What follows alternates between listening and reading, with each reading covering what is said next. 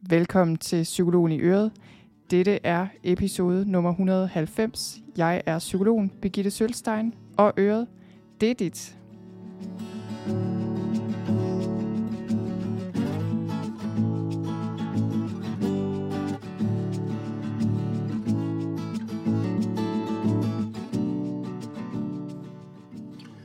Hej og velkommen til den her episode, som øh, handler om forældreskabet. Og jeg og vi har lavet den til øh, jer forældre derude. Vi er også selv forældre, og når jeg siger vi, så er det fordi, at i dag har jeg en samtale med en øh, ekspert i forældreskabet. Det er Rikke Winkler fra forældresparing.dk. Og det, øh, vi vil tale om i dag, det jeg det jeg bad Rikke om, eller spurgte hende om, hun ville være med til, det var at dele nogle af de ting, som hun synes, det er vigtigt forældre ved.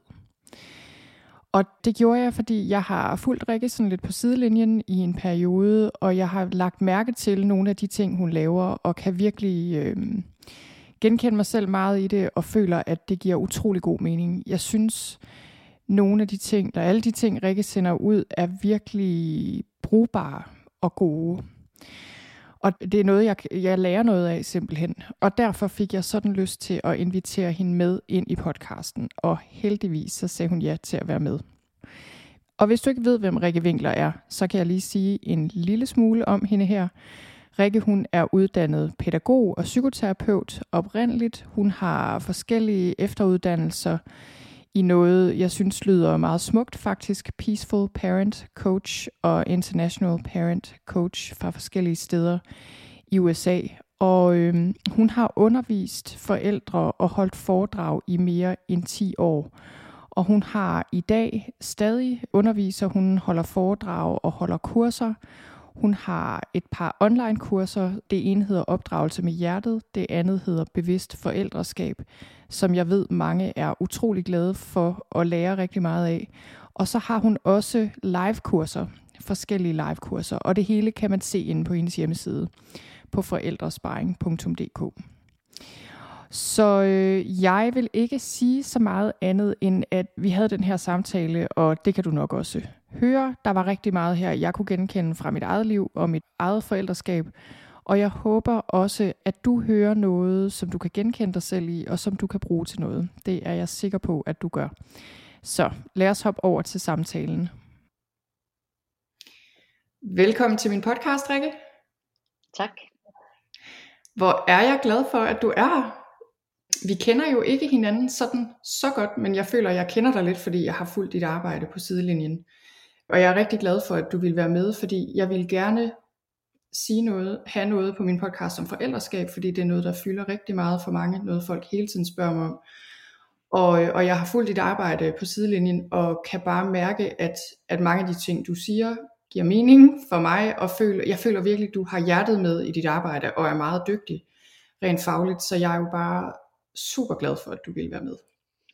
Oh, tusind tak for de fine ord. Det er en stor ære for lov til at være med her i Psykologen i Øret. En af mine, det, er, altså, det er en af mine yndlingspodcasts, så det er, så det er ikke bare for at, at smøre på, men det er jeg rigtig glad for. Meget, meget, meget glad for. Tusind tak. det er jeg så glad for, at du synes. Lad mig høre, nu her i introen har jeg jo lige sagt lidt om dig, bare lige sådan skitseret, øh, hvem du er og hvad du laver. Men kan du lige alligevel fortælle, jeg er sådan set også nysgerrig for at høre, øh, altså hvad laver du i dag? Hvad består dit arbejde af? Sådan dine almindelige arbejdsopgaver, hvad er det du laver? Jeg laver øh, kurser, og jeg holder rigtig mange foredrag. Og jeg har individuelle sessioner. Og øh, det handler på mange måder rigtig meget om det samme. Altså fordi de ting, som vi er i tvivl om som forældre, det minder om hinanden. Altså vi ligner hinanden. Og igennem mange år har det handlet rigtig meget om, hvordan er det, man anerkender ens børns øh, følelser. Øh, hvordan er det, man kan sætte nogle øh, gode, kærlige grænser. Hvordan øh, undgår man at skælde ud. Og så er jo rigtig meget alternativer. Altså man kan godt opleve, at man vil gerne stoppe med at skælde ud, og så er det, man synes, man står. Men, men hvad skal jeg så gøre, når jeg ikke kan få mine børn til at lytte efter?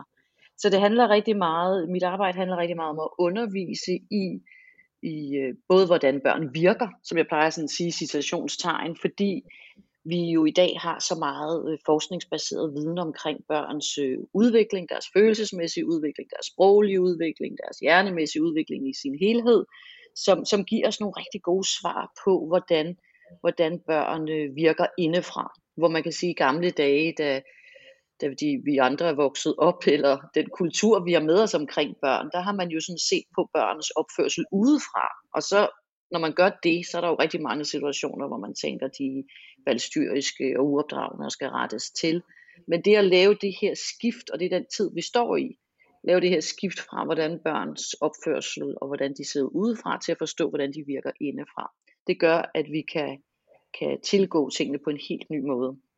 Så det underviser jeg i, og så giver jeg konkrete tools til, hvordan er det, som man gør.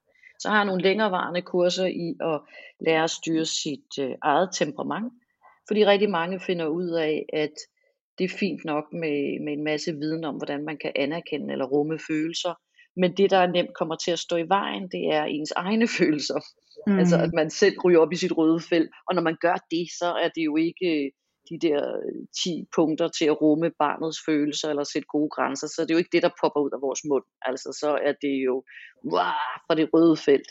Så det laver jeg længerevarende kurser i, og så laver jeg også længerevarende kurser i at, at øh, styrke vores, øh, vores eget selvværd. Altså at blive mere venlige og kærlige og, øh, over for os selv. Også fordi, at det er en ting, som, som også tit fylder meget for forældre, det er for os, for os altså, det er det her med at gerne vil give sit barn et bedre selvværd, måske end det man selv har haft. Mm. Og så er det mange af os finder ud af, at ligesom man gerne vil lære ens barn at styre sin vrede, men, men altså det, man kan bare ikke lære nogen noget, som man ikke selv kan. Ja. Så, så derfor så bliver man nødt til at begynde at lære nogle af de der ting selv. Og på den måde ser jeg det faktisk sådan en helt unik mulighed for, at altså man slår måske sig selv i hovedet som forældre, fordi man ikke kan det hele fra start. Mm. Men det er faktisk en udviklingsrejse, altså fordi vores børn kommer faktisk og viser os mange af de ting, som vi ikke selv kan, eller hvor vi i hvert fald kunne godt øh, øve os i at blive bedre, eller lære noget nyt. Og det er også meget sådan, jeg ser på det, fordi når folk slår sig selv i hovedet over, de har råbt af deres børn og tabt deres øh, temperament, sagt dumme ting og truende ting og alle de der åndssvage ting, så aflyser vi din fødselsdag, og så bliver der aldrig mere nogen legeaftaler, eller vi smider alt dit legetøj ud, eller altså alt det der, man sådan kan ryge ud i de der afkroge af sig selv, og så kan man skamme sig bagefter og shame sig selv. Men hvis man nu kan øve sig i at se på sig selv med mere venlige øjne, med mere kærlige øjne og sige, hov, altså, der er noget, jeg ikke kan her. Og grunden til, at der er noget, man ikke kan, det er fordi, der er noget, man ikke har lært. Ah, altså det er sådan et helt andet syn på sig selv, end at ryge over i, at jeg er verdens dårligste forældre. Burde jeg nogensinde have fået børn? Se, jeg ødelægger mit barn fuldstændig. Ja. Og det er jo trods alt, øh, de fleste forældre gør det jo altså trods alt rigtig, rigtig godt. Så på den måde kan man sige, at børn kan blive sådan der vejviser til at blive, blive klogere på os selv. Ikke at det altid er noget, man har lyst til. det kan man blive nødt til. Men det kan man blive nødt til, lige præcis. Men, øh, og jeg får lige lyst til at sige, når du siger længerevarende kurser her, så går jeg ud fra, at du mener din online forløb. Er det ikke rigtig forstået? Jo, altså jeg har jo både øh, online forløb, men så har jeg også i København nogle øh, øh, live kurser, altså nogle kurser, hvor vi mødes. Ja, og, det, og grunden til, at jeg også lige siger det, det er, at jeg vil skynde mig at sige, at jeg linker til alt, øh, både hvad vi nævner her, og også også på min hjemmeside, øh, der hvor noterne er til det her interview, der kan man ligesom gå ind og, ja, der linker jeg til det hele. Det er bare så folk ikke går i panik. Øh, ja. det er bare, vi ikke kan finde nogle af de her ting, vi snakker om. Ja. Så ja, og du ved, når du siger det her, så sidder jeg jo bare og tænker, jamen det er jo lige præcis derfor, jeg gerne vil have dig på min podcast, fordi jeg synes, det her perspektiv på forældrerejsen, og se det som noget, der ikke så meget handler om at opdrage børn kun, men virkelig også handler om vores, vores egen øh, udviklingsrejse. Altså det, det giver fuldstændig mening for mig, og jeg føler, det er sådan en win-win situation, øh, at det, man kan vende noget, der virker utrolig svært. Det, det føler jeg i hvert fald i mit eget forældreskab, at jeg bliver nødt til at kigge på det på en måde, så det, så det ikke bliver sådan en belemring, belastning, noget der er i vejen med mit liv, men ligesom, okay, det her er en opgave, øh, både hvad angår mit barn og hvad angår mig, mig selv, og det er ligesom to fluer med et smæk. Ja. Og du ved, inden vi også tændte for mikrofonen her, så snakkede vi også om, okay, hvordan snakker man om det her på en måde i en podcast, der giver mening, fordi der er alligevel grænser for, hvor lang tid, hvor lang tid vi har, og hvor meget vi kan nå. Og så derfor, øh, derfor bad jeg dig om at komme med de her fem ting, du gerne vil have, forældre skal vide. Og du ved, med al respekt for, at det, det er super svært at koge ting ned til fem ting, og du kunne komme med 20 ting, og du ved, men, men det var ligesom for at give det en eller anden form. Og jeg tænker jo egentlig bare, at vi går i gang med de fem ting. Jeg er rigtig spændt på at, at høre dem, og øh, jeg glæder mig til at høre, hvad du har med. Ja. Jeg tænkte først, at du spurgte mig, hvad jeg sådan af hjertet gerne ville have, at forældre skulle vide. Så er der noget, som jeg næsten altid siger først, og det er forståelsen af børns øh, umodne hjerne, som jeg allerede har været inde på, og den store betydning, det har for den måde, som de opfører sig på, den viden, der er om, at de ikke kan styre og regulere deres følelser endnu, fordi deres, deres hjerne er umoden, og øh, de kan ikke stanse sig selv, de kan ikke motivere sig til selv til ting, der er kedelige, de kan endnu ikke sådan rigtig bruge deres sprog. Altså nu, det er jo for, altså, det er selvfølgelig aldersbetinget det her, ikke? men når vi ser på udviklingsrejsen som barn, så nogle gange så skal børn jo ikke være mere end fem år, så siger vi, så må du bruge dit sprog. Men der er de altså stadigvæk i en udviklingsfase, for det med at bruge sprog, koblet sammen med følelser og tilstand og frustrationer, er under opbygning. Så, så der er så mange vidensting der. Så opdragelse eller dannelse, eller hvad, altså jeg har det egentlig okay med ordet opdragelse, altså, men det er et samspil mellem børns hjernemæssige udvikling og os som forældre. Det er noget af det, som, som jeg har stort fokus på. Men når jeg så, og, men jeg vil også sige, at forældre i dag er jo utrolig vidende. Altså, jeg tror aldrig, der har været en forældregeneration, som har så stor viden og så stor interesse, og virkelig læser bøger, læser artikler, og altså virkelig er oplyste og vidende. Så når jeg spørger forældre, hvad stresser mest, så er det faktisk ikke de her ting, der er oppe. Så er det nogle andre ting, der kommer op. Mm. Og, øh, og det med afsæt i det, jeg har sådan været inde og finde fem ting, og det er rigtigt, jeg kunne finde 20 ting, jeg kunne også finde 200 ting, hvis det skulle være. Ja. Men noget af det første, jeg vil sige, det er, at noget af det, der stresser rigtig mange, det er alle de gode råd, der findes. Mm. Alle de gode råd, man får fra sådan nogen som mig, og fra øh, andre end, end mig. Der er virkelig mange do's and don'ts. Man kan blive stresset ved tanken om, at øh, man skal gøre det hele rigtigt. Man skal både rumme følelser, man skal sætte grænser, man skal tale tydeligt, man må ikke skælde ud, man må ikke være for eftergivende, man må ikke råbe, man skal lege med sine børn, man skal opleve, man skal være kræger, alt muligt. Og man kan jo ikke det hele, så man vil sige, de sociale medier, som de fleste af os jo er på også dagligt, de kommer jo ikke og spørger, kunne du tænke dig om et råd? Altså det, det kommer i en lind strøm i vores feed, så vælter det ind. Mm. Så et af mine første råd, det er faktisk at sådan lige stoppe op og være opmærksom på, altså hvem er det, man følger? Følger man mig, for eksempel på Instagram, og så stille sig selv det spørgsmål, bliver jeg beriget af at følge den her profil? Eller det her nyhedsbrev kunne det også være, ikke? Eller sidder jeg næsten altid med følelsen af dårlig samvittighed, når jeg har læst en post derfra, eller en artikel derfra. Kan jeg lide måden, der bliver formidlet på? Ja. Sådan som man aktivt får taget stilling til det, man følger, og de råd, man dermed får ind i ens feed. Ja, jeg tænker jo også, når du siger det, jeg synes, det lyder som en rigtig god idé. Det, det, det er virkelig også noget, jeg prøver at gøre øh, med alle mulige, ikke bare forældreråd, men du ved, sådan sundhed og alt muligt. Og jeg tænker jo egentlig, det du siger her, det gælder jo sådan set både sociale medier, men jeg føler også, det gælder altså bøger, men også altså mennesker, skulle jeg lige til at sige, i mit liv. Altså, hvordan får jeg det? Ja. At det, de siger, vender jeg det mod mig selv og føler mig som en udulig mor, eller føler jeg mig faktisk okay, og er der plads til, ja, at jeg bare er et menneske. Og jeg, og jeg tror meget, at det der er ubevidst. Ikke? Det er ikke noget, vi altid tænker så meget over, det der med, hvordan fik jeg det egentlig, da jeg så den der post? Ja, det er rigtigt.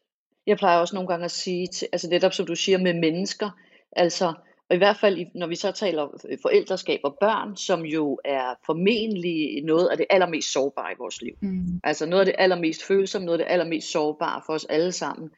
Og måske et af de steder, hvor vi har lyst til at lykkes allerbedst Altså fordi vi virkelig gerne vil, vil gøre, give vores børn det bedste afsæt her i livet. Så, så hvem er det, du spørger til råds, når du er i tvivl?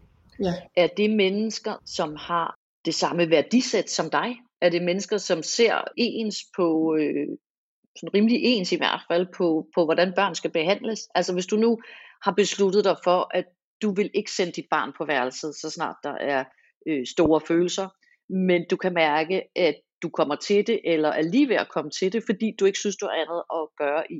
Og du så spørger nogen til råd, som hardcore bruger at smide sit barn på værelset, og siger, det der, det skal du ikke finde dig du skal bare smide dit barn på værelset. Mm.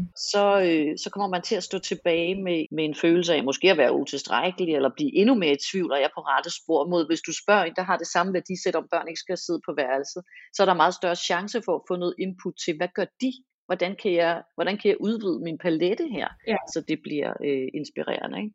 Jeg kan faktisk huske første gang, jeg sådan virkelig blev opmærksom på det, det var, at der var en mor, der fortalte om, at hun havde spurgt sin mor til råds, og så har hun fået sådan nogle virkelig øh, hardcore, dang, dang, dang, dang, så skal du gøre sådan og sådan, så skal du bare sætte ham på plads, og så skal du give et rap over nallerne, og så skal mm. du give du den datten. Og så spurgte jeg hende, så sagde, har du samme værdisæt som din mor? Og så sagde hun, gud nej, vi er jo vidt forskellige. Så, så, så måske ikke der, man skal spørge til råds. Vel? Altså, så det, øh, ja, det kom jeg bare til at tænke på, da du sagde det der med, at må også lige tænke over det i forhold til, til mennesker. Ikke? Ja, og det, jeg føler også, altså jeg føler det her råd, øh, ja, som du også siger, især som forældre, fordi det er så nemt at gøre sig selv forkert som forældre, og derfor, øh, ja, og, man, og vi har jo mange også stærke holdninger, tænker jeg, omkring det, mange af os, ikke? altså det ligger dybt i os, hvordan vi synes noget øh, omkring vores børn skal være, og det der med, vi kan ikke, det der med at stole på os selv, og ligesom tænke, jamen det er jo, altså jeg har, jeg har ligesom mine egne værdier, og jeg kan godt stole på min egen mavefornemmelse. Ja. Jeg behøver ikke leve op til andres idéer om, hvordan det her skal se ud. Nej, det behøver man ikke. Men jeg tror bare, at forældreskab også er det sted, der virkelig øh, aktiverer vores usikkerhed og tvivl. Ja. Altså det er ligesom, det kommer med i, i, i sammen med barnet. Ja. Altså fordi nu de valg, man træffer nu, nu gælder de ikke bare en selv, nu er det et lille menneske, man har måske endda gjort sig nogle tanker om, jeg vil ikke gøre det som mine egne forældre, jeg vil ikke skælde ud eller råbe som min mor eller far, eller jeg vil ikke det der med at smide på værelset. Så, så man er meget, øh, jeg vil ikke sige, at man er meget usikker, men jeg synes bare, det er, en, det er en naturlighed at være usikker, når man står med sådan et lille øh, nyfødt væsen, der ikke engang kan holde sit eget hoved. Altså, og man tænker, uh, hvordan gør jeg her? Altså, det synes jeg er meget normalt. Og du ved, jeg synes også nogle gange, så bliver der også sådan skudt forældre i skoene, sådan i mediebilledet, at uh, de er blevet så usikre. Bare sådan, ah, altså, måske er det et billede på, at vi er meget alene i forældreskabet, mere end man har været i, i gamle dage, øh, med, med noget mere familie omkring sig måske, og, og så netop de sociale medier med alle mulige råd, som man med det samme bliver, kan blive i tvivl og usikker på, og, om man gør det rigtigt, og man gør det godt nok. Ja, og du ved, altså, jeg kommer sådan til at tænke på en gang, da min datter var lille, og jeg øh, ville have hende i privat dagpleje, fordi jeg synes, det skulle hun, da hun var helt lille. Og så var der en, øh, en nabo, der ligesom sagde, ej, det synes hun var en dårlig idé, fordi de skulle jo også ligesom have noget hår på brystet og noget, ikke? Altså vi snakker om børn på to år. Og du ved, jeg tænker bare, selvom, for det første er jeg psykolog, jeg ved en del om børns udvikling og så videre, ikke? Jeg blev stadig, jeg kan stadig huske den der følelse af sådan, oh nej, jeg er nu i gang med at overbeskytte mit barn, fordi jeg vil have hende i dagpleje frem for i vuggestue, ikke? Ja. Altså så tænker bare, man, man bliver usikker. Ja, det gør man, og det er okay. Okay, så det var den første. Det var den første til aktiv stilling, men jeg havde faktisk, øh, jeg havde faktisk lidt lyst til at blive i, øh, i SoMe-land. Og jeg kom sådan til at tænke på, altså de sociale medier, det er det jeg mener, når jeg siger SoMe-land. Jeg kom til at tænke på en episode, øh, eller en samtale, jeg havde med en fra min mødergruppe. Hun var sådan, da børnene var små, hun var sådan en, der rigtig tog mig på mange udflugter og oplevelser med sit barn. Og øh, jeg fik den der utilstrækkelighedsfølelse, når jeg kiggede på hende og tænkte, nej, mit barn får slet ikke oplevet de her ting, og jeg snyder hende for en masse kultur, og øh, jeg gør det ikke godt nok. Og så havde vi en vigtig samtale. Og det vil sige, altså nogle af de her samtaler, hvor vi tør tale om de her tanker, med enten nogen i vores mødergruppe eller i tæt i vores netværk, de er altså sindssygt vigtige for den her ensomhedsfølelse, eller usikkerhedsfølelse, eller utilstrækkelighedstanker, man kan have, og ligesom tur åbne op for godteposen. Vi talte så om det, og jeg fortalte hende, at huha, jeg bliver sådan helt stresset ved alt det, I gør. Ikke at der var noget galt med det, de gjorde, men det gav mig den følelse. Og så sagde hun, jeg har det på præcis samme måde med dig og madlavning. Fordi du laver altid hjemmelavet mad, og har dit barn med i køkkenet, og vi køber altid købemad hos os, og de køber masser af fint sund købemad, som man nu kan gøre i dag. Så jeg tænker sådan, at jeg øh, ikke får lært mit barn noget som helst om, om madlavning. Og det var en rigtig, rigtig god snak, også fordi, at jeg kunne jo så sige til hende, at altså jeg, har, jeg laver ikke altid hjemmelavet mad. Jeg køber også mad en gang imellem, og nej, jeg har ikke altid mit barn med i køkkenet. Men det billede er også nemt at få forstærket, når man scroller ned på de sociale medier. Fordi så er der en, som bager med sit barn, så er der en, der går til rytmik, så er der en, der klipper julepynt eller påskepynt, eller hvor vi nu er henne. Så er der nogen, der laver tændstikmænd, så er der nogen, der tager på sheltertur, så er der nogen, der tager på museum, så er der nogen, der tager på en bondegårdstur, så er der nogen, der tager til rundvisning i DR's by og ser Bamses hus og Kyllingshus og hvad det hedder alt sammen. Og det er ligesom om, at vores, vores hjerne så ligesom sådan, altså samler de der ting sammen til bunke. Ja. Altså, så er der en, der har malet, ikke, så ryger det ind. Og så er der en, der har tegnet, så er der en, der har syet, så er der en, der har kravlet på klatrevægge, dung, dung, dung, dung, og så får vi det, som jeg har døbt en klap sammen mor. Hvor man sådan får det hele samlet i en palette, og så tænker man, at man skal det hele. Mm. Og jeg tror ikke, vi tænker det bevidst, men ubevidst, så ser vi de der ting, vi ikke selv gør. Og så kan vi få den der følelse af ikke at slå til. Ja. Og jeg tror simpelthen, vi er nødt til at erkende, at det er den virkning, som, som de sociale medier kan have på os. Uanset om vi vil det eller ej, så bliver vi påvirket i vores underbevidsthed. Så, så i virkeligheden er vi igen hen ved det her med, at, hvor tit skal jeg kigge. Kender du den der følelse, Birgitte? Det kender jeg selv, hvor jeg nogle gange, hvis jeg synes, jeg er low, og åh, det hele går ikke så godt, eller ikke rigtig sådan, hmm, og så, så kan der næsten være sådan lidt, så tager de sociale medier, og så sidder og bruger tid på at scrolle rundt det, og så, ej, så har de alle de andre et meget bedre liv. ja, det er aldrig sådan, man har det fantastisk bagefter, vel? Nej. Men man kan også godt have, jeg kan i hvert fald have den der, i stedet for at sige, okay, i dag har du det egentlig ikke sådan super funky, måske skulle du ikke, skulle du ikke gå på de sociale medier. Ja, Måske er det det sidste, man skal gøre. Måske er det det sidste, man skulle gøre lige præcis. Den der, så jeg lægger min telefon væk, laver mig en god kop te, og sætter mig med et ugeblad, eller ser en serie på Netflix, eller et eller andet. Ja, det tænker jeg også. Altså, det er et rigtig godt råd. Også det der med, lad være med at bruge det, vi instinktivt gør, også fordi det er vanedannende, og det er nemt, og alt muligt. Vi søger noget, øh, der er spændende, men, men lad være med at gøre det, fordi altså, 9 ud af 10 gange, så ender vi med at få det dårligt med os selv, fordi vi altså bare per automatik ja. bliver præsenteret for 10 ting, vi ikke synes vi formår, eller ja. også, altså det du siger med klap sammen mor, det synes jeg er et rigtig godt begreb. Altså, og jeg tror du har fuldstændig ret, det, det er så svært at se, hvad vi gør godt. Altså jeg havde lige en veninde, der skrev til mig i går, sådan et eller andet med, noget med, hun synes jeg gjorde det godt som mor, ikke? Og jeg, og jeg tænkte bare, det giver ingen mening, og det, det gør jeg ikke. Og, altså sådan, men det er det der med, hvad hun ser versus hvad jeg selv ser, ikke? og de der krav, man stiller til sig selv. Og hun kan måske netop få øje på, okay, der er faktisk noget her, jeg gør rimelig godt. Men jeg tænker på de 10 ting, jeg ikke synes, jeg gør godt. Ja, det er det, der, det er det, der sker. Det er også en god øvelse at se på, måske dagligt i nogle perioder, se på alt det, jeg har gjort godt i dag. Ja. Hvor jeg er okay tilfreds med det, jeg har gjort. Ja, måske, altså jeg kommer lige til at tænke på, er det også noget med ligesom at sige, når du nævner alt det der med at bage og lave julepynt og alt muligt, ligesom at sige, ja, måske er der bare én ting, jeg gerne vil give videre til mit barn. Altså ligesom overveje, jamen er der noget, jeg egentlig synes er hyggeligt og vigtigt? Og, altså, jeg kommer til at tænke på, for mig er det måske at læse, og altså sådan nogle ting. Ikke? Ja. Jamen, det, så er det måske det, jeg skal fokusere på, og så behøver jeg ikke at forlange af mig selv, at vi også hele tiden tager ud at rejse, eller ja, alt muligt andet.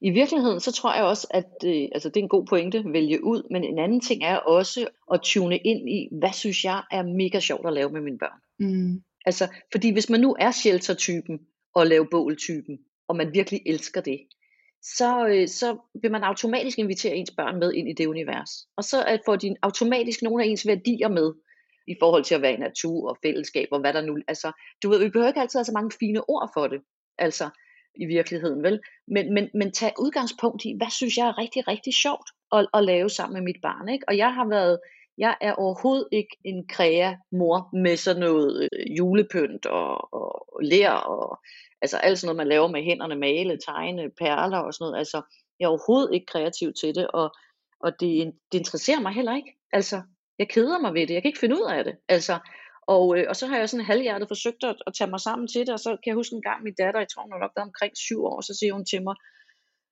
Ej, det er også irriterende at have en mor, der ingenting kan.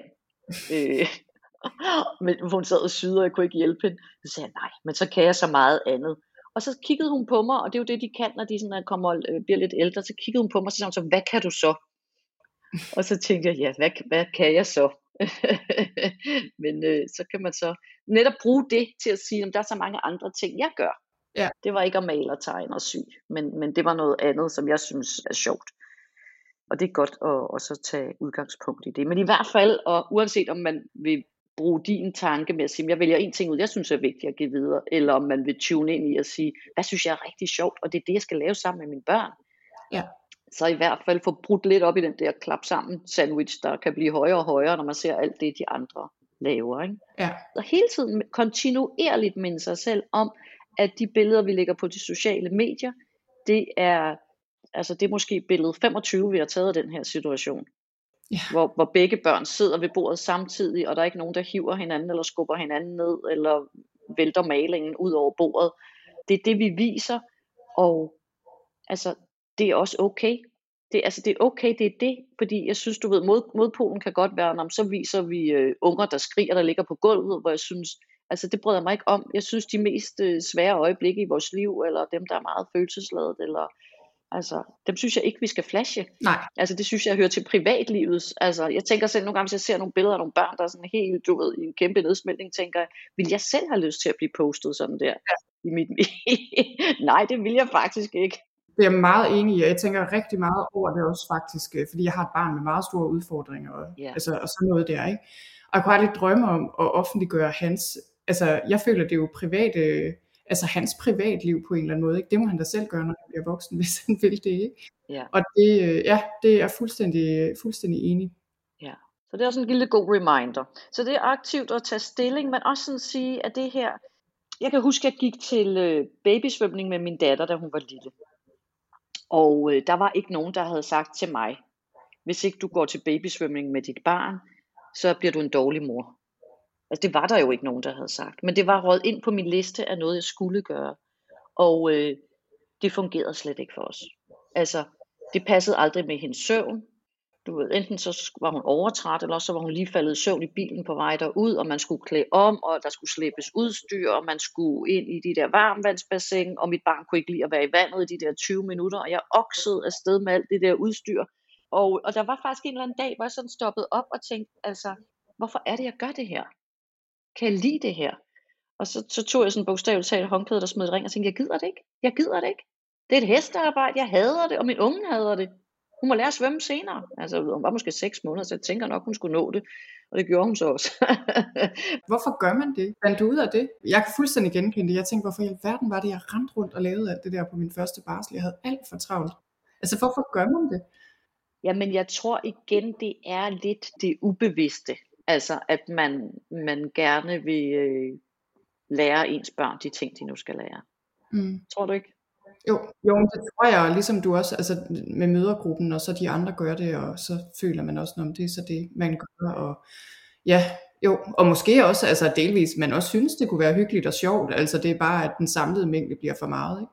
Jo, jo, præcis, også det. Så man kan sige, i virkeligheden, de her spørgsmål, er det her, er det her godt for mig eller også? Mm vil jeg gerne det her? Fordi det, det, det, det bryder den der under, under, underliggende følelse, ubevidsthed omkring, at man skal det hele. Så lige stop op.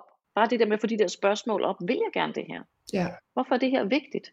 Ja, og er det godt for mig og for mit barn? Er det godt? Er det godt for os? Ja. Og også turde se, se på nogle gange, at det, som virkelig ikke fungerer for dig som, som forældre, altså så skal det væk.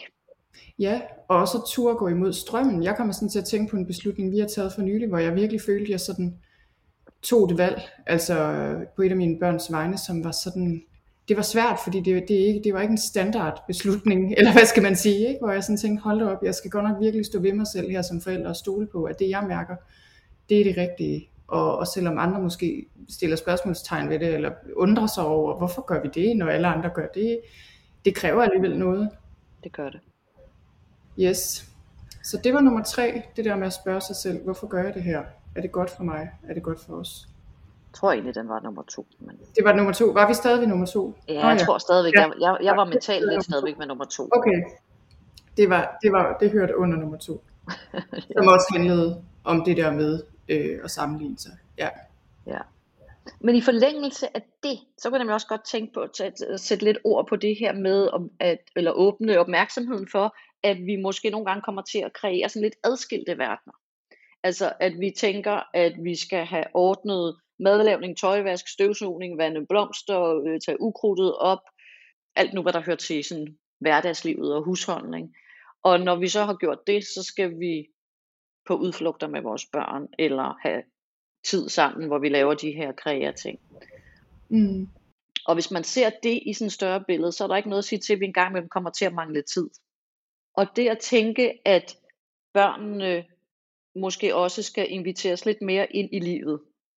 Ikke i instalivet, men i hverdagslivet.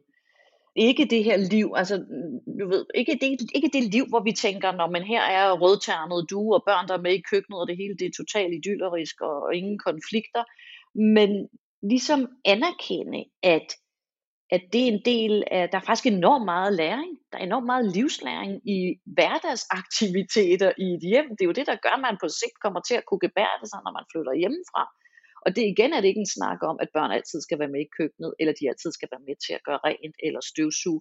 Men det, at de bliver inviteret med indenfor i det univers. At de også, altså mange mindre børn vil jo rent faktisk gerne hjælpe til med mange ting, men mange gange så så kræver det lidt ekstra tålmodighed fra vores side, fordi det er meget nemmere at være i køkkenet alene, end det er med en fireårig. Altså meget nemmere, det må vi bare erkende. Og det betyder ikke, at man altid skal have dem med, men de kan også meget nemt have lyst til at være med til at lægge tøj sammen.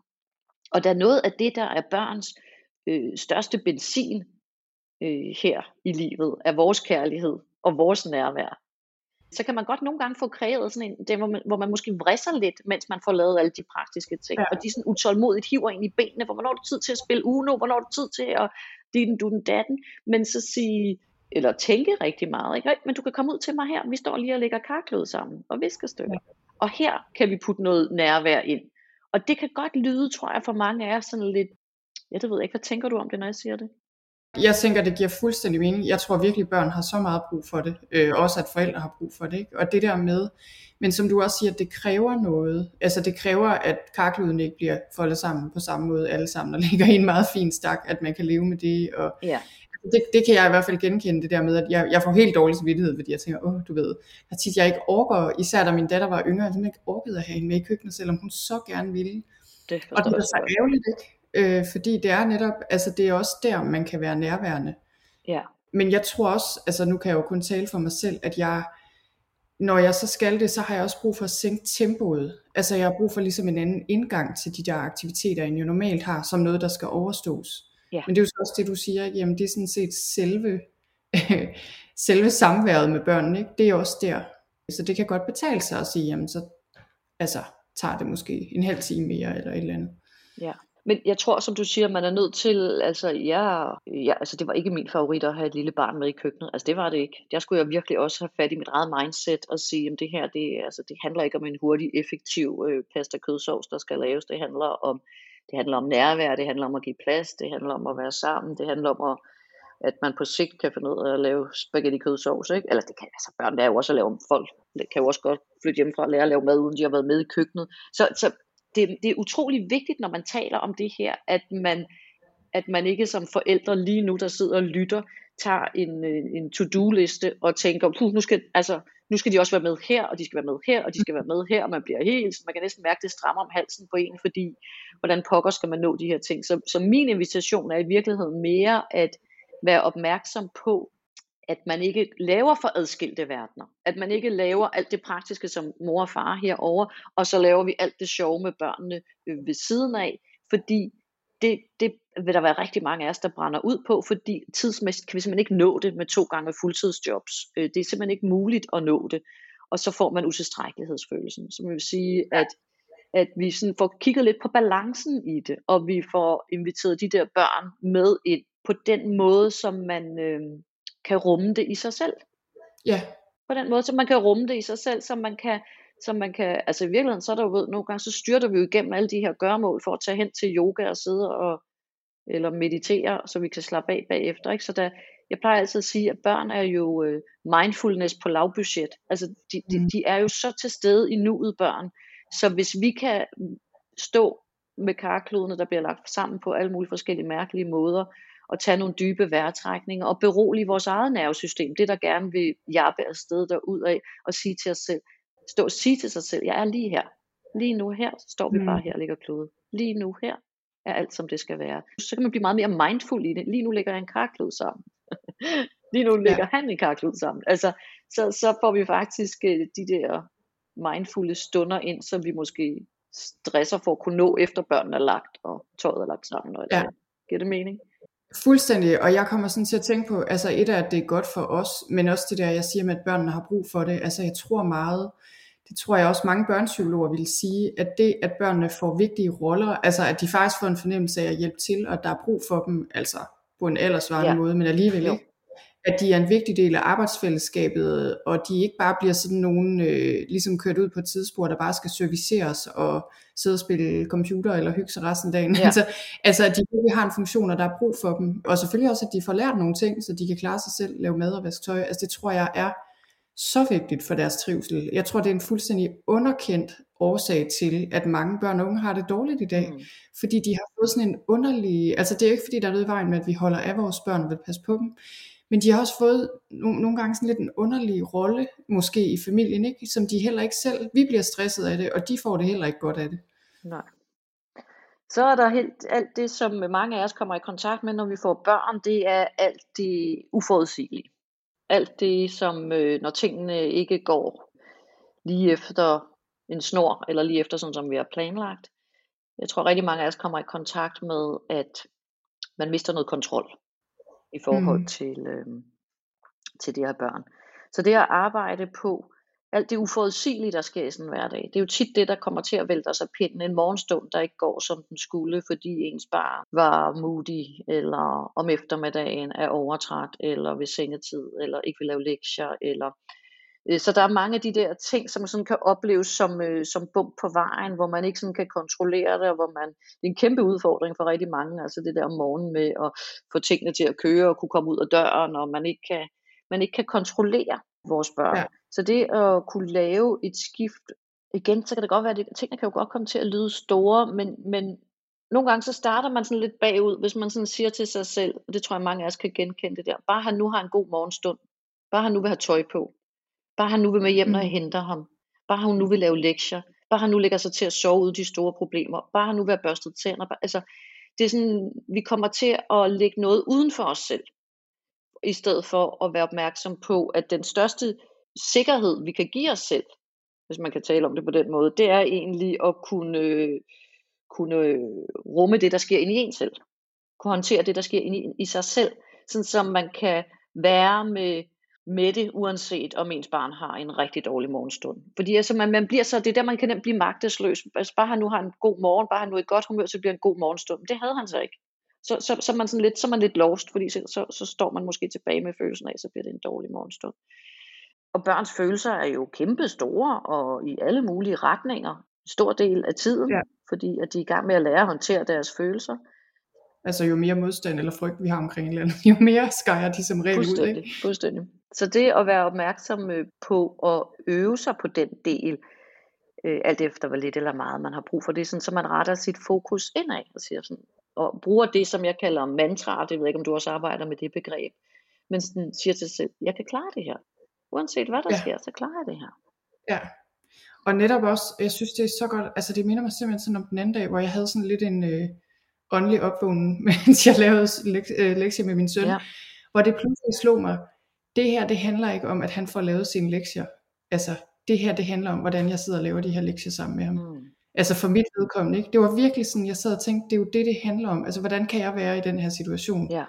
I hvert fald for mit vedkommende. Det var selvfølgelig vigtigt at få lavet de der lektier, men det var ligesom om, du ved, i stedet for resultatet, jeg var så optaget af, om han skal have lavet de her lektier. lige pludselig blev det fuldstændig underordnet i forhold til, hvordan er jeg sammen med ham omkring det Ja. her. Det var bare meget interessant, og jeg tænkte, det var virkelig sådan en af de der, kender du ikke det, hvor det lige pludselig var sådan, Wow. wow, det er det her, det handler Ja. om. Øh, nu har vi jo lavet lektier mange gange i mange år, ikke?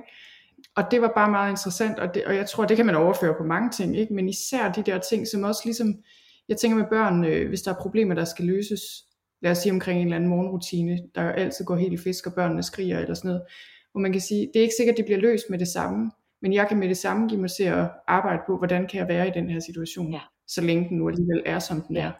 Øh, for jeg alligevel ikke kan ændre min, mine bør- børns følelser sådan lige fra det ene sekund til det andet. Præcis. Og følelserne slipper jo hurtigere sit tag, hvis de må være der. Ja, Altså, hvis, hvis vi, når vi går ned ad den der, jeg tror noget af det, som rigtig mange af os øh, nemt kommer til at sige, det er, at det nytter ikke noget. Det nytter ikke noget at skrige sådan der. Det nytter ikke noget at være ked af det. Det nytter ikke noget at ikke ville afsted. Det nytter ikke at være sur, bare fordi man har tabt i spillet. Det nytter ikke noget. Det er sådan, så kommer vi til at gå imod de der følelser, øh, som er til stede, øh, som, som lige nu opsluger vores børn. Så hvis vi i stedet for kan sige, øh, også på sådan en morgenstund, hvor de ikke gider at skulle afsted, og sige, ja, du gider bare ikke i dag. ja. Punktum. Og så bare lige være med det. Og lige være med det. Og nogle gange måske alt efter børnenes alder, men nogle gange også sådan, måske sådan sige, nå, er det hele bare lidt dumt lige nu? Ja. Ja, for det er jo mere sådan, jeg lytter til dig, Ja, jeg kan se, hvad der foregår. ja, Det lyder som om, det er sådan her, du har det. ja, Det er åbenbart sådan, det er lige nu. ja, Og det er jo, så er vi måske tilbage til, jeg ved ikke, om vi har snakket om det nu, men det der med vores egne følelser, ikke, som du også lidt sagde, det er jo det, der er problemet ikke her, fordi det lyder jo meget nemt på papiret. Jo. Men hvad nu, hvis vi har rigtig svært ved at rumme kedelighed, vrede, hvad det nu er, ja. så er det ikke så nemt, som man skulle tro at rumme et barn. Nej, nej, overhovedet ikke. Det, det, det er slet ikke nemt. Altså, og så, så er vi endnu længere tilbage, hvor vi snakkede om, at det er en udviklingsrejse. Altså fordi mange af os kommer jo i kontakt med følelser, som vi, øh, som vi altså, havde oplevelsen af, at vi ikke havde, før vi fik børn. Ja. Det, det, det er der noget rigtig mange af os siger. Jeg, jeg, altså, jeg var aldrig vred, før jeg fik børn. Ja. Altså, nej, men den lå så åbenbart derinde og ulmede. Altså, fordi vi har jo, altså, vi har jo haft alle følelserne, også inden vi fik børn. Men noget af det har måske været pakket fint ned og sat i nogle kasser, og det kunne kontrolleres. Og, og det er jo så der, vi bliver udfordret, når vi får børn, at de prikker ind de der steder. Ja.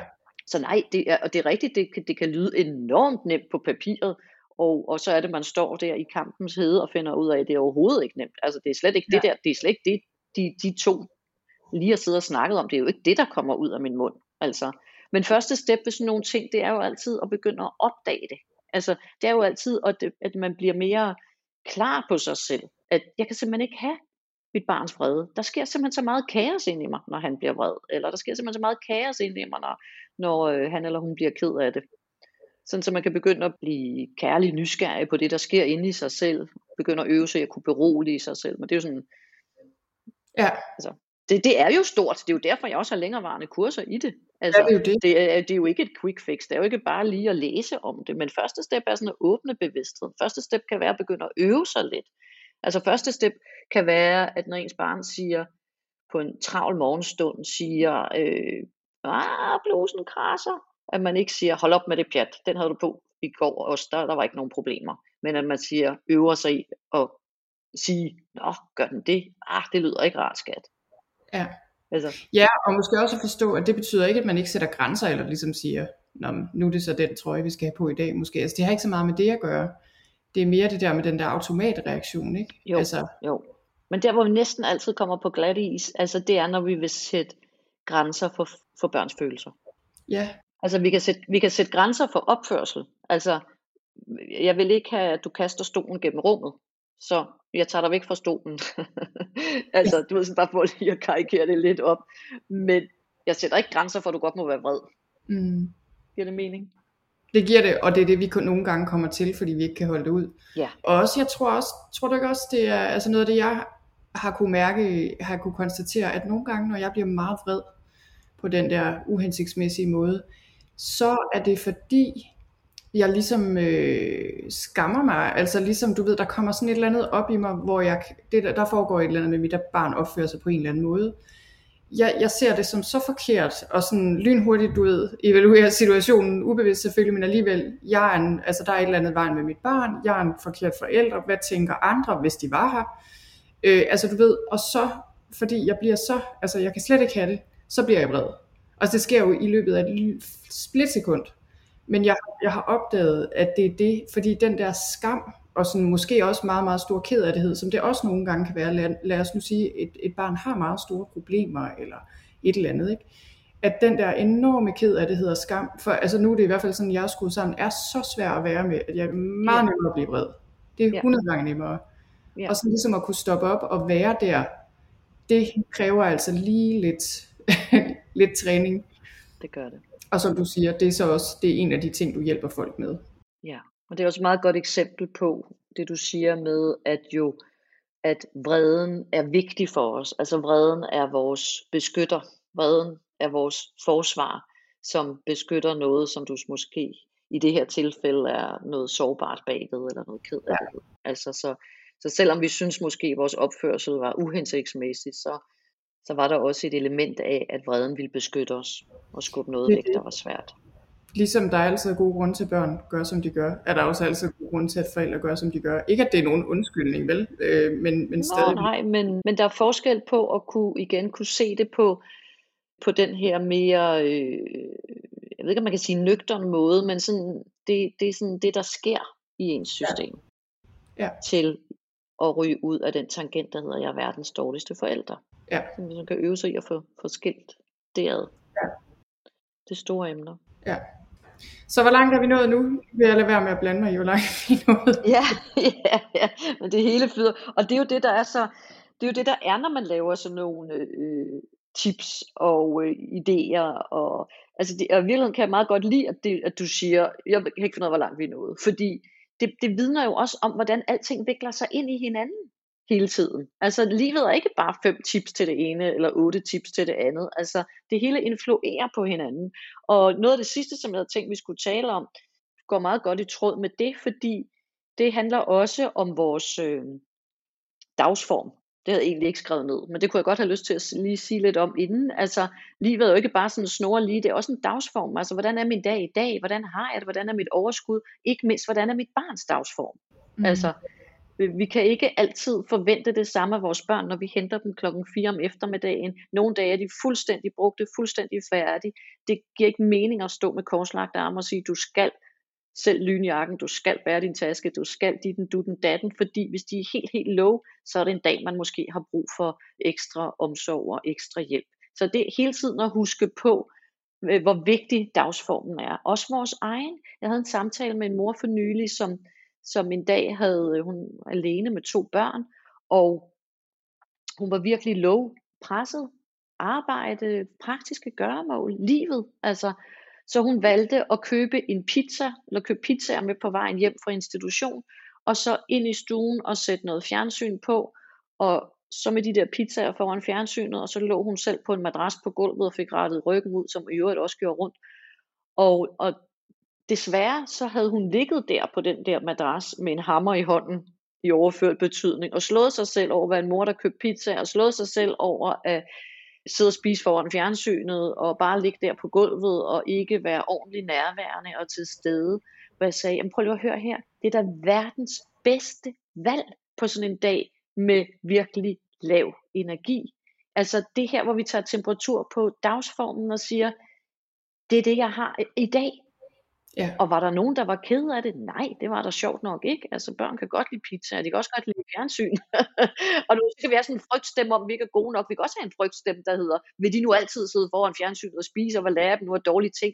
Ja, men ved du hvad, næste dag, så har du noget mere overskud igen, og så siger du, ja, det var så hyggeligt at sidde ved bordet, og, eller sidde foran sofaen, og nu sidder vi nu sidder vi ved spisebordet igen. Så har man noget andet overskud den næste dag. Ikke? Men det, som jeg egentlig havde skrevet, det handler sådan om vores hverdagsoverskud og vores, vores egen balance. Fordi rigtig mange af os oplever, det kan jeg jo høre på alle de forældre, som jeg møder, med ikke at have tid nok, have rigtig mange forventninger til sig selv, ikke kunne nå det hele, ikke kan være nærværende nok alle steder på én gang. Men det her med at være opmærksom på vores egen balance, og det betyder også nogle gange, at man siger nej til andre mm. for at mm. sige ja til sig selv. Ja. Og i forhold til vores børn, så kan det måske være at sige nej til at lege mere, sige nej til at læse en ekstra bog.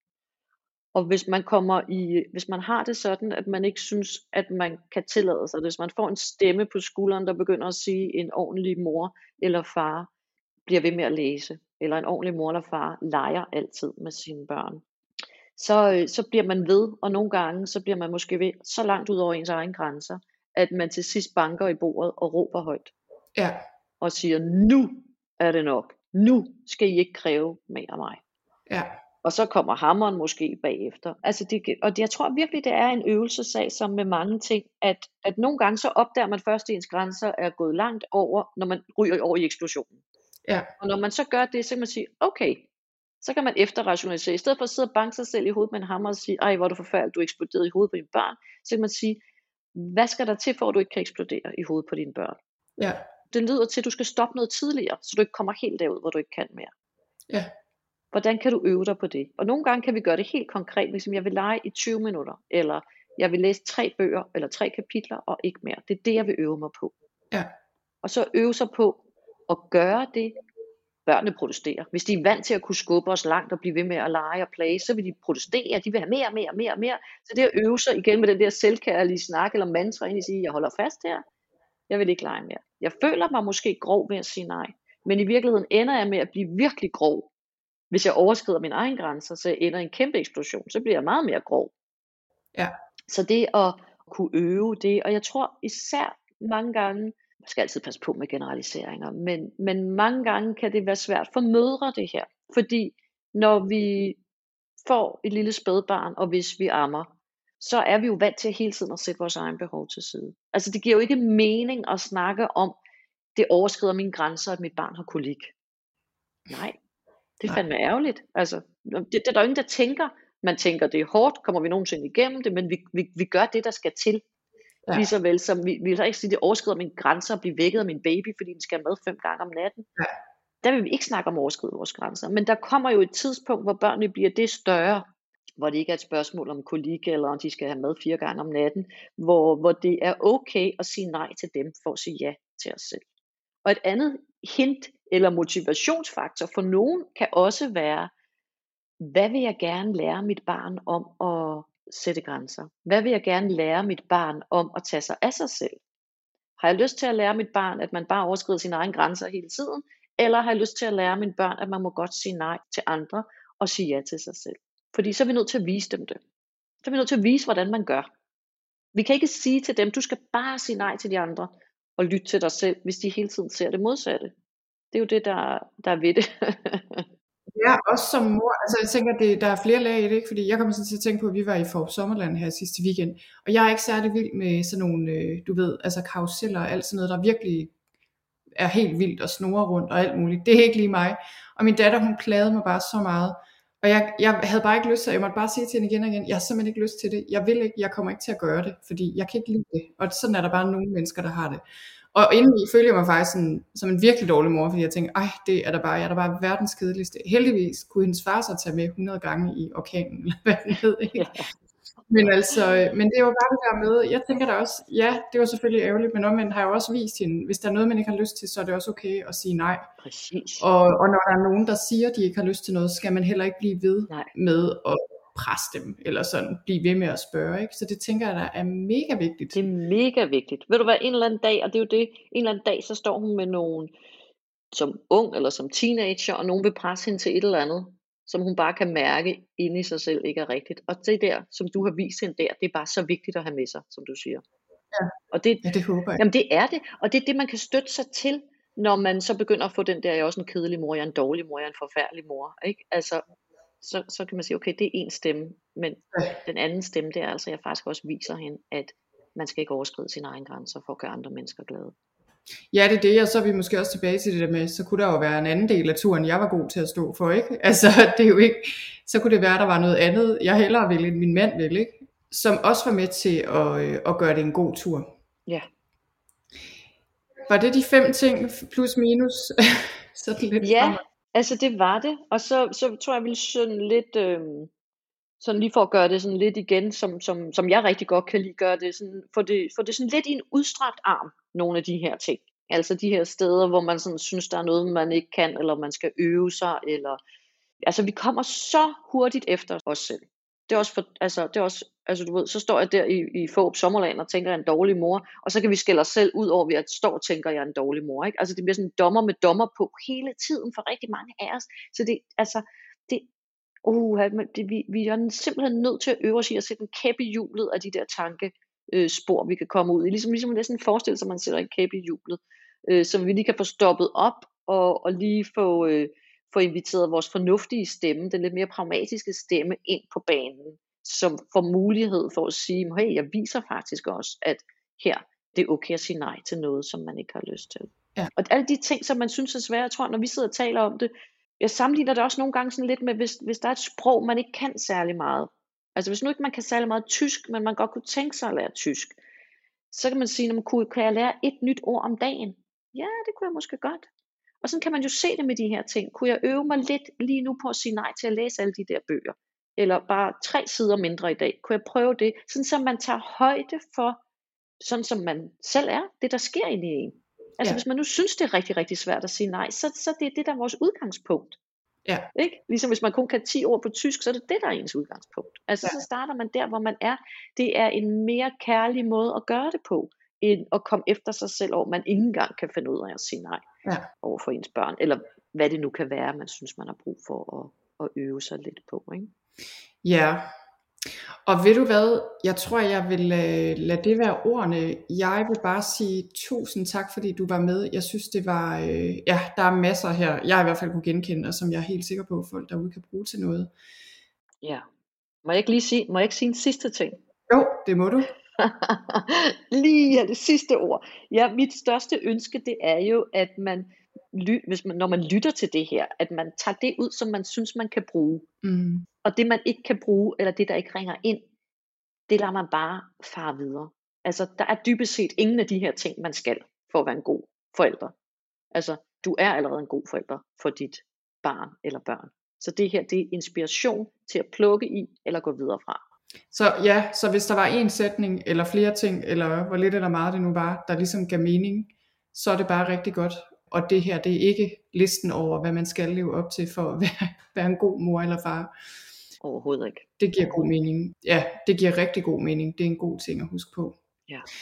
Okay, Rikke. Men altså, så vil jeg i hvert fald sige tusind tak, fordi du ville være med. Og tak fordi, at jeg måtte. Og det var alt for i dag. Jeg håber, du hørte noget, du kunne bruge til noget. Jeg ved i hvert fald, at jeg tog mange ting med mig fra den her samtale. Og øhm, jeg synes bare, at nogle af de ting, Rikke siger her, det minder os simpelthen om meget, meget grundlæggende principper, når det kommer til forældreskabet, men øh, synes jeg, når det kommer til livet i det hele taget. Det her med at ligesom dreje fokus om på vores egen proces og det vi kan gøre noget ved, i stedet for bare at prøve at styre og kontrollere andre mennesker, hvad end det er vores børn eller andre i vores liv. Og så det her med også at ja, lige at tage et spadestik dybere, når vi ser børns adfærd, når vi også ser vores egen adfærd for den sags skyld, og forstå, hvad det er, der foregår, og simpelthen blive lidt mere bevidst om, hvad det er, der foregår, så vi kan gøre noget andet, end vi plejer. Og jeg synes noget af det, Rikke hun kan, det er i hvert fald sådan, jeg har det med hende, at hun får mig til at føle mig okay som den forælder, jeg er, og på samme tid motiverer hun mig til at gøre noget andet i nogle af de situationer, hvor jeg har øh, udfordringer. Og Rikke, hun siger det også selv her i interviewet, det her med, at mange af os oplever udfordringer, især i forhold til det her med at sætte grænser, og lade være med at skælde ud, og være vedholdende og stille krav på den rigtige måde. Altså der er nogle ting, som jeg kæmper med, og som mange af os forældre kæmper med, på forskellige måder, alt efter hvem vi er, og hvor gamle vores børn er.